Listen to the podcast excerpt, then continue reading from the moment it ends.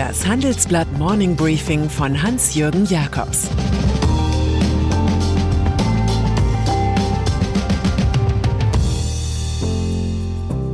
Guten Morgen allerseits. Heute ist Donnerstag, der 5. März, und das sind heute unsere Themen. USA feiert Bidens Boom. EU-Kommissar sieht Zollfrieden. Die Affäre Giffey. Im Folgenden hören Sie eine kurze werbliche Einspielung. Danach geht es mit dem Morning Briefing weiter. Diese Sendung wird präsentiert von Liquid, der digitalen Alternative zur Privatbank. Liquid kombiniert modernste Technologie und marktführende Konditionen mit der Erfahrung von Haku Trust, den Anlageexperten der Familie Harald Quandt. Auch das Wirtschaftsmagazin Kapital sagt dazu einsame Spitze und kürt Liquid zu Deutschlands bestem Vermögensverwalter. Auf liquid.de, liqid.de wird ein persönlicher Anlagevorschlag in wenigen Minuten ermittelt. Das Land, das wir Bella Italia preisen, wird zum erschreckenden Notfallgebiet mit immer drakonischeren Maßnahmen. In der Corona-Krise verordneten die Behörden gestern Abend, dass ab sofort alle Sportveranstaltungen bis zum 3. April ohne Zuschauer stattfinden. Das gilt auch für die erste Profifußballliga. Es gibt im Land bereits mehr als 3000 Corona-Fälle, 107 Menschen starben. Alle Schulen und Universitäten bleiben in den nächsten zehn Tagen geschlossen. Wir müssen uns noch mehr anstrengen, um die Epidemie einzugrenzen, erklärt Ministerpräsident Giuseppe Conte. Sein Expertenkomitee empfiehlt, Batschi-Küsse und Händeschütteln zu unterlassen, eine neue Linie, die auch in Frankreich gepflegt wird, wo mehrere Wangenküsse zur Begrüßung üblich sind. Küssen Sie sich nicht, so heißt es in einer Anweisung des Europarats in Straßburg an die Mitarbeiter. Wien. Hier streiten die Vertreter der Organisation Erdöl exportierender Länder OPEC wie sie mit dem Corona-Schock der Weltwirtschaft umgehen sollen. Saudi-Arabien, Primus der Runde, schlägt dabei eine drastische Einschränkung der Fördermengen vor, um täglich mehr als eine Million Fass, um den Preis zu stabilisieren. Dieser war zuletzt seit Jahresanfang um 20 Prozent eingebrochen. Russland jedoch ist strikt gegen den Plan und will die vereinbarten alten Produktionsquoten zumindest bis Mitte des Jahres aufrechterhalten.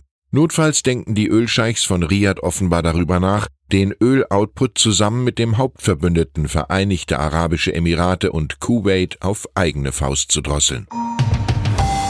USA. Die Jugend der Demokratischen Partei hat mit Donald Trump eines gemeinsam, der linke Bernie Sanders ist ihnen als Präsidentschaftskandidat lieber als der moderate Joe Biden. Nach dem Super Tuesday ist klar, dass es einen erbitterten Zweikampf der Aspiranten geben wird. Biden schaffte mit einem Sieg in mindestens neun von 14 Staaten ein starkes Comeback, was sogar der US-Börse aufhalf. Sanders aber triumphierte immerhin im Großstadt Kalifornien. Er vereinigt nun 388 Delegierte hinter sich, Biden liegt bei 433 Delegierten und profitiert vom spektakulären Rückzug des Milliardärs Michael Bloomberg, den seine makaber niedrigen Stimmenwerte beim Super Tuesday noch mehr verletzen dürften als Trumps Mini-Mike-Hänselein. Wenn man nach einem Beispiel für Sunk Coast sucht, also für Geldvernichtung, wird man bei den 540 Millionen Dollar für Bloombergs Politwerbung schnell fündig.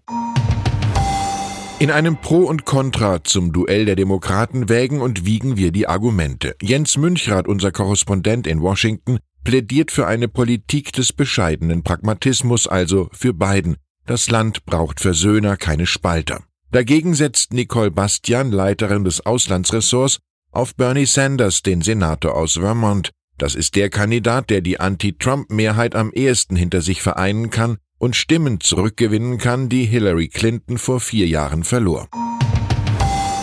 Bodo Ramelow. Er zeigt sich als Staatsmann und rhetorischer Füsilier zugleich. So lobte Ramelow CDU und FDP ausführlich für die geleistete Arbeit. Die beiden Parteien hatten gestern im Erfurter Landtag stringent auf Enthaltung bzw. Nichtwählen gesetzt, damit irgendwelche politischen Trickbetrügereien der AfD verhindert werden und Ramelow im dritten Wahlgang die Wiederwahl zum thüringischen Ministerpräsident ermöglicht. Andererseits aber verweigerte der linken Politiker der AfD-Landesgröße Björn Höcke demonstrativ den Handschlag und prangerte dessen Partei als Brandstifter an. Die Selbstfreude der AfD vor einem Monat bei der Kür des liberalen Thomas Kemmerich eine schöne Falle gestellt zu haben, wirkt nach. Nun wird Ramelow an einer einzigen Frage gemessen werden, ob er Thüringen bis zu den Neuwahlen in 14 Monaten stabil halten kann.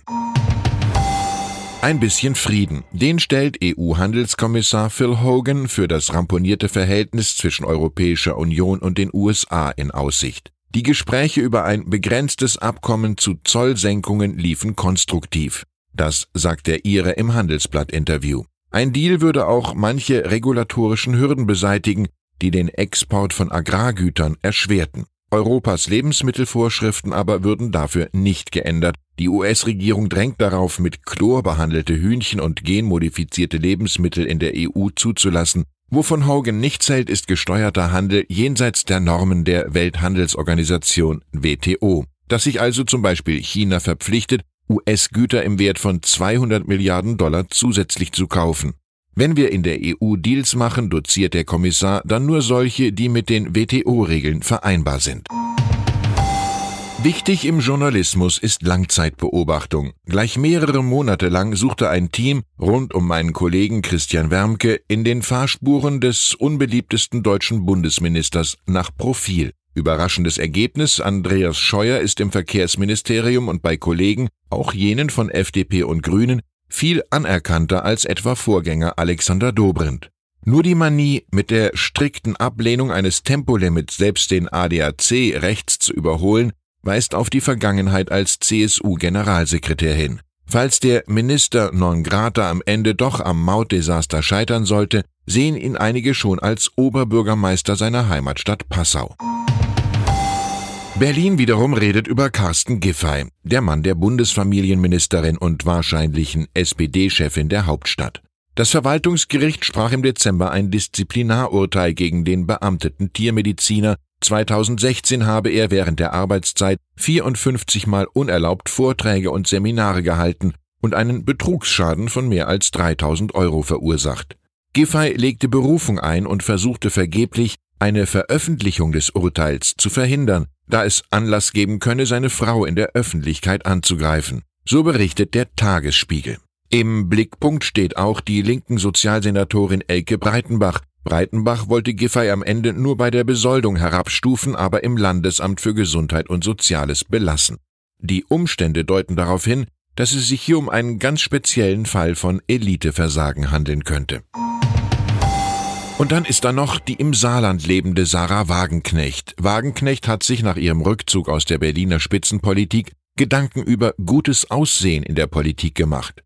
Man muss Robert Habeck nicht mögen, sagte die linken Politikerin dem Enthüllungsmagazin Playboy. Aber er sieht nach Ansicht vieler gefällig aus. Das ist auch bei Männern ein Vorteil. Die Bundesregierung sei derzeit allerdings kein gutes Beispiel dafür, dass Macht sexy mache, so Wagenknecht. Sie wolle ja nicht persönlich werden, aber ich zumindest habe auf der Regierungsbank noch keinen Sexappeal entdeckt. Heiko Maas Äußeres, Andreas Scheuer Verkehr und Julia Klöckner Landwirtschaft dürften dieses Votum als grob falsche Aussage empfinden.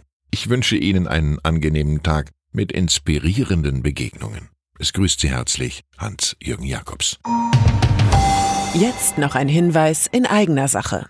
Bosch macht es, Siemens ebenfalls. Und C3AI, Novartis und Linde arbeiten auch an einem großen Thema. Wertschöpfung mit künstlicher Intelligenz. Aber mit welcher Strategie gelingt die Skalierung? Was hilft denn wirklich? Hören Sie hierzu die Keynotes einiger internationaler Vorreiter wie Bosch und Siemens auf dem Handelsblatt KI Summit am 26. und 27. März in München. Mehr Infos gibt's unter handelsblatt-ki.de.